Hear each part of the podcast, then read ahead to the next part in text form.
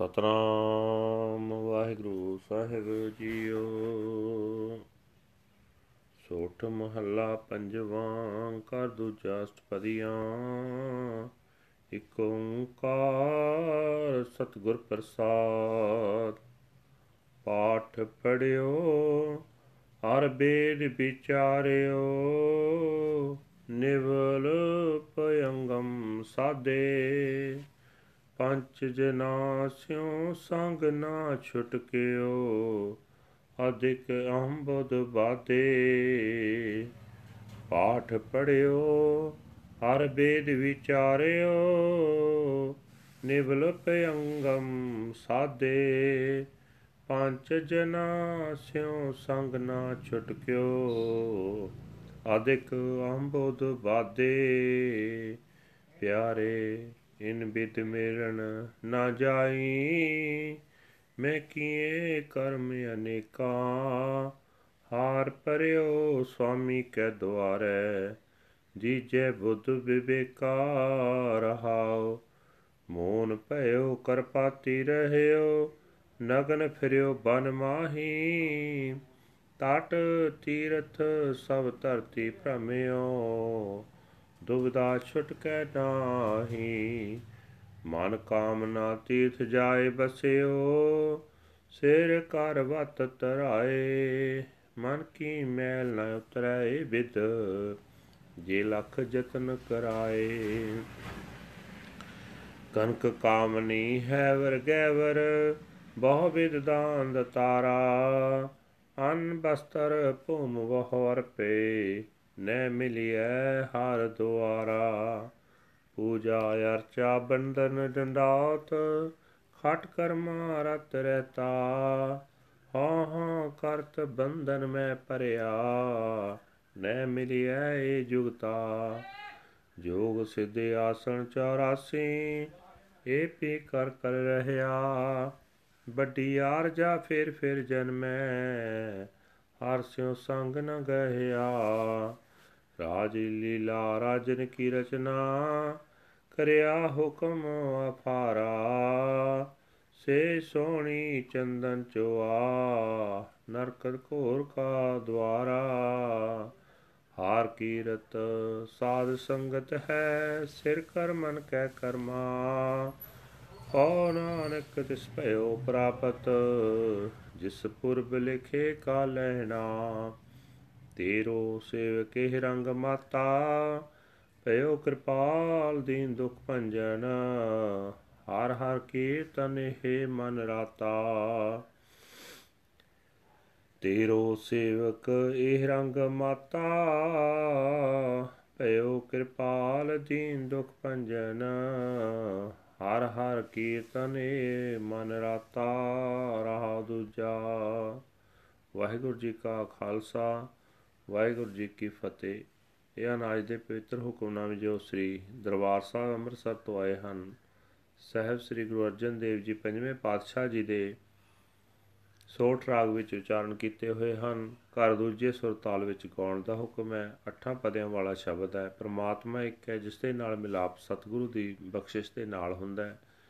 ਗੁਰੂ ਸਾਹਿਬ ਜੀ ਫਰਮਾਨ ਕਰ ਰਹੇ ਨੇ हे ਭਾਈ ਕੋਈ ਮਨੁੱਖ ਵੇਦ ਆਦਿਕ ਧਰਮ ਪੁਸਤਕ ਨੂੰ ਪੜ੍ਹਦਾ ਹੈ ਅਤੇ ਵਿਚਾਰਦਾ ਹੈ, ਕੋਈ ਮਨੁੱਖ ਨਿਵਲੀ ਕਰਮ ਕਰਦਾ ਹੈ, ਕੋਈ ਕੁੰਡਲਨੀ ਨਾੜੀ ਰਸਤੇ ਪ੍ਰਾਣ ਚਾੜਦਾ ਹੈ, ਪਰ ਇਹਨਾਂ ਸਾਧਨਾਂ ਨਾਲ ਕਾਮ ਆਦਿਕ ਪੰਜਾਂ ਨਾਲੋਂ ਸਾਥ ਮੁੱਕ ਨਹੀਂ ਸਕਦਾ।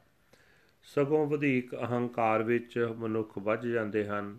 हे ਭਾਈ, ਮੇਰੇ ਵੇਖਦਿਆਂ ਲੋਕ ਅਨੇਕਾਂ ਹੀ ਮਿੱਥੇ ਹੋਏ ਧਾਰਮਿਕ ਕਰਮਕਾਰ ਕਾਂਡ ਕਰਦੇ ਹਨ। ਪਰ ਇਹਨਾਂ ਤਰੀਕਿਆਂ ਨਾਲ ਪ੍ਰਮਾਤਮਾ ਦੇ ਚਰਨਾਂ ਵਿੱਚ ਜੁੜਿਆ ਨਹੀਂ ਜਾ ਸਕਦਾ हे ਭਾਈ ਮੈਂ ਤਾਂ ਇਹਨਾਂ ਕਰਮਾਂ ਦਾ ਆਸਰਾ ਛੱਡ ਕੇ ਮਾਲਕ ਪ੍ਰਭੂ ਦੇ ਦਰ ਤੇ ਆ ਡਿੱਗਾ ਤੇ ਅਰਜ਼ੋਈ ਕਰਦਾ ਰਹਿੰਦਾ हे ਪ੍ਰਭੂ ਮੈਨੂੰ ਭੁਲਾਈ ਬੁਰਾਈ ਦੀ ਪਰਖ ਕਰ ਸਕਣ ਵਾਲੀ ਅਕਲ ਦੇ ਠਹਿਰਾਓ हे ਭਾਈ ਕੋਈ ਮਨੁੱਖ ਚੁੱਪ ਸਾਦੀ ਬੈਠਾ ਹੈ ਕੋਈ ਕਰਪਾਤੀ ਬਣ ਗਿਆ ਹੈ ਭਾਂਡਿਆਂ ਦੇ ਥਾਂ ਤੇ ਆਪਣੇ ਹੱਥ ਹੀ ਵਰਤਦਾ ਹੈ ਕੋਈ ਜੰਗਲ ਵਿੱਚ ਨੰਗਾ ਤੁਰਿਆ ਫਿਰਦਾ ਹੈ, ਕੋਈ ਮਨੁੱਖ ਸਾਰੇ ਤੀਰਥਾਂ ਦਾ ਰਟਨ ਕਰ ਰਿਹਾ ਹੈ, ਕੋਈ ਸਾਰੀ ਧਰਤੀ ਦਾ ਭ੍ਰਮਣ ਕਰ ਰਿਹਾ ਹੈ। ਪਰ ਇਸ ਤਰ੍ਹਾਂ ਵੀ ਮਨ ਦੀ ਡਾਵਾਂ ਡੋਲ ਹਾਲਤ ਮੁਕਤੀ ਨਹੀਂ। हे ਭਾਈ, ਕੋਈ ਮਨੁੱਖ ਆਪਣੀ ਮਨੋਕਾਮਨਾ ਅਨੁਸਾਰ ਤੀਰਥਾਂ ਉੱਤੇ ਜਾ ਵਸਿਆ ਹੈ, ਮੁਕਤੀ ਦਾ ਚਾਹਵਾਨ ਆਪਣੇ ਸਿਰ ਉੱਤੇ ਸ਼ਿਵ ਜੀ ਦੀ ਵਾਲਾ ਆਰਾ ਰਖਾਉਂਦਾ ਹੈ ਤੇ ਆਪਣੇ ਆਪ ਨੂੰ ਚਿਰਾ ਲੈਂਦਾ ਹੈ। ਪਰ ਜੇ ਕੋਈ ਮਨੁੱਖ ਇਹੋ ਜਿਹੇ ਲੱਖਾਂ ਹੀ ਯਤਨ ਕਰੇ, ਇਸ ਤਰ੍ਹਾਂ ਵੀ ਮਨ ਦੀ ਵਿਕਾਰਾਂ ਦੀ ਮੈਲ ਲੈਂਦੀ ਨਹੀਂ। हे ਭਾਈ, ਕੋਈ ਮਨੁੱਖ ਸੋਨਾ, ਇਸਤਰੀ, ਵਧੀਆ ਘੋੜੇ, ਵਧੀਆ ਹਾਥੀ ਅਤੇ ਇਹੋ ਜਿਹੇ ਕਈ ਕਿਸਮਾਂ ਦੇ ਦਾਨ ਕਰਨ ਵਾਲਾ ਹੈ, ਕੋਈ ਮਨੁੱਖ ਅੰਨ ਦਾਨ ਕਰਦਾ ਹੈ, ਕੱਪੜੇ ਦਾਨ ਕਰਦਾ ਹੈ, ਜਿਮੀ ਦਾਨ ਕਰਦਾ ਹੈ, ਇਸ ਤਰ੍ਹਾਂ ਵੀ ਪਰਮਾਤਮਾ ਦੇ ਦਰ ਤੇ ਪਹੁੰਚ ਨਹੀਂ ਸਕੀਦਾ। ਇਹ ਭਾਈ, ਕੋਈ ਮਨੁੱਖ ਦੇਵ ਪੂਜਾ ਵਿੱਚ, ਦੇਵਤਿਆਂ ਨੂੰ ਨਮਸਕਾਰ, ਡੰਡੌਤ ਕਰਨ ਵਿੱਚ, ਛੇ ਕਰਮਾਂ ਦੇ ਕਰਨ ਵਿੱਚ ਮਸਤ ਰਹਿੰਦਾ ਪਰ ਉਹ ਵੀ ਇਹਨਾਂ ਮਿੱਥੇ ਹੋਏ ਧਾਰਮਿਕ ਕਰਮਾਂ ਦੇ ਕਰਨ ਕਰਕੇ ਆਪਣੇ ਆਪ ਨੂੰ ਧਰਮੀ ਜਾਣ ਕੇ ਅਹੰਕਾਰ ਨਾਲ ਕਰਦਾ ਕਰਦਾ ਮਾਇਆ ਦੇ ਮੋਹ ਦੇ ਬੰਧਨਾਂ ਵਿੱਚ ਜਕੜਿਆ ਰਹਿੰਦਾ ਇਸ ਤਰੀਕੇ ਵੀ ਪ੍ਰਮਾਤਮਾ ਨੂੰ ਨਹੀਂ ਮਿਲ ਸਕੀਦਾ। ਯੋਗ ਮਤ ਵਿੱਚ ਸਿੱਧਾਂ ਦੇ ਪ੍ਰਸਿੱਧ 84 ਆਸਣ ਹਨ। ਇਹ ਆਸਣ ਕਰ ਕਰਕੇ ਵੀ ਮਨੁੱਖ ਥੱਕ ਜਾਂਦਾ ਹੈ। ਉਮਰ ਤਾਂ ਲੰਮੀ ਕਰ ਲੈਂਦਾ ਪਰ ਇਸ ਤਰ੍ਹਾਂ ਪ੍ਰਮਾਤਮਾ ਨਾਲ ਮਿਲਾਪ ਨਹੀਂ ਬਣਦਾ। ਮੁੜ ਮੁੜ ਜਨਮਾਂ ਦੇ ਗੇੜ ਵਿੱਚ ਪਿਆ ਰਹਿੰਦਾ ਹੈ। हे ਭਾਈ, ਕੋਈ ਐਸੇ ਹਨ ਜੋ ਰਾਜ ਹਕੂਮਤ ਦੇ ਰੰਗ ਤਮਾਸ਼ੇ ਮਾਣਦੇ ਹਨ, ਰਾਜਿਆਂ ਵਾਲੇ ਠਾਠ-ਬਾਠ ਬਣਾਉਂਦੇ ਹਨ, ਲੋਕਾਂ ਉੱਤੇ ਹੁਕਮ ਚਲਾਉਂਦੇ ਹਨ ਕੋਈ ਉਹਨਾਂ ਦਾ ਹੁਕਮ ਮੋੜ ਨਹੀਂ ਸਕਦਾ। ਸੁੰਦਰ ਇਸਤਰੀ ਦੀ ਸੇਜ ਮਾਣਦੇ ਹਨ। ਆਪਣੇ ਸਰੀਰ ਉੱਤੇ ਚੰਦਨ ਤੇ ਅਤਰ ਵਰਤਦੇ ਹਨ, ਪਰ ਇਹ ਸਭ ਕੁਝ ਤਾਂ ਭਿਆਨਕ ਨਰਕ ਵੱਲ ਲੈ ਜਾਣ ਵਾਲਾ ਹੈ। ਇਹ ਭਾਈ ਸਾਧ ਸੰਗਤ ਵਿੱਚ ਬੈਠ ਕੇ ਪ੍ਰਮਾਤਮਾ ਦੀ ਸਿਫਤ ਸਲਾਹ ਕਰਨੀ, ਇਹ ਕੰਮ ਹੋਰ ਸਾਰੇ ਕਰਮਾਂ ਨਾਲੋਂ ਸ੍ਰੇਸ਼ਟ ਹੈ। ਪਰ ਇਹ ਨਾਨਕ, ਆਖ, ਇਹ ਅਵਸਰ ਉਸ ਮਨੁੱਖ ਨੂੰ ਹੀ ਮਿਲਦਾ ਹੈ ਜਿਸ ਦੇ ਮੱਥੇ ਉੱਤੇ ਪੁਰਬਲੇ ਕੀਤੇ ਕਰਮਾਂ ਦੇ ਸੰਸਕਾਰਾਂ ਅਨੁਸਾਰ ਲੇਖ ਲਿਖਿਆ ਹੁੰਦਾ ਹੈ। हे ਭਾਈ, ਤੇਰਾ ਸੇਵਕ ਤੇਰੀ ਸਿਫਤ ਸਲਾਹ ਦੇ ਰੰਗ ਵਿੱਚ ਮਸਤ ਰਹਿੰਦਾ ਹੈ। हे ਭਾਈ, ਦੀਨਾਂ ਦੇ ਦੁੱਖ ਦੂਰ ਕਰਨ ਵਾਲਾ ਪਰਮਾਤਮਾ ਜਿਸ ਮਨੁੱਖ ਉੱਤੇ ਦਇਆਵਾਨ ਹੁੰਦਾ ਹੈ ਉਸ ਦਾ ਇਹ ਮਨ ਪਰਮਾਤਮਾ ਦੀ ਸਿਫਤ ਸਲਾਹ ਦੇ ਰੰਗ ਵਿੱਚ ਰੰਗਿਆ ਰਹਿੰਦਾ ਹੈ। ਰਹਾਓ, ਦੂਜਾ ਠਹਿਰਾਓ। This is uh, today's uh, Hukamnama from Sri Darbar Samambassar uttered by our fifth Guru, Guru Arjan Dev Ji under heading Sort Fifth Mahal, Second House, Aspadis. One universal creator God by the grace of the true Guru. Guru Sahib Ji say that they read scriptures and contemplate the Vedas.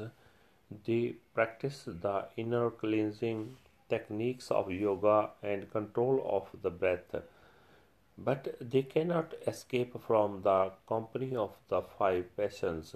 They are increasingly bound to egotism.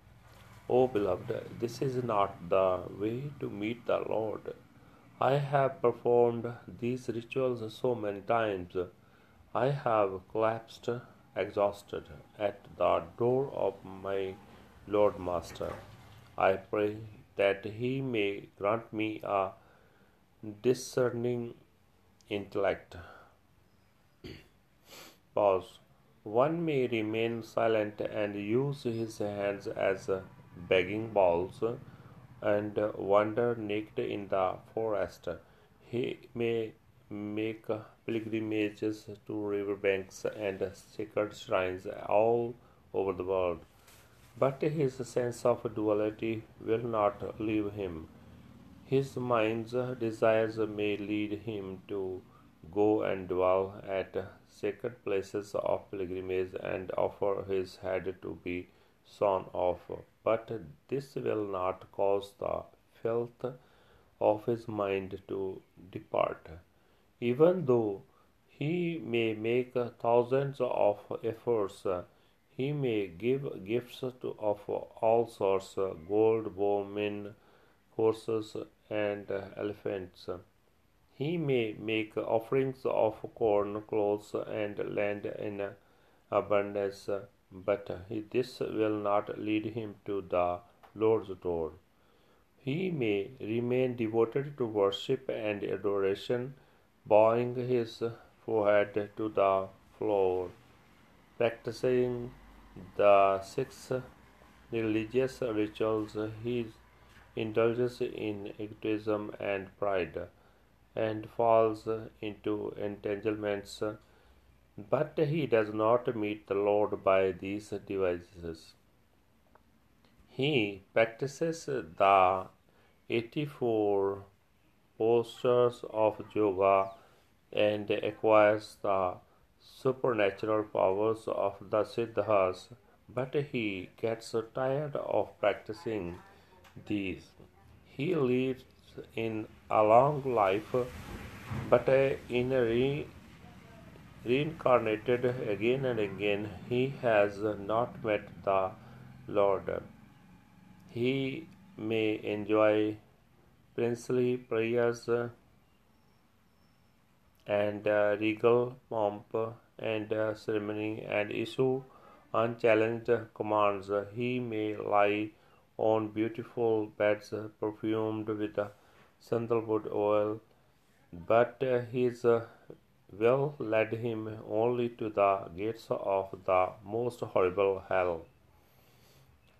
Singing the Kirtan of the Lord's praises in the Satsangat, the company of the holy, is the highest of all actions, says Nanak. He alone obtains it who is predestined to receive it. Your slave is intoxicated with this love of yours. The destroyer of the pains of the poor has become merciful to me and this mind is imbued with the praises of the Lord. Har Har second pause Waheguru ji ਕਾ ਖਾਲਸਾ ਵਾਹਿਗੁਰੂ ਜੀ ਕੀ ਫਤਿਹ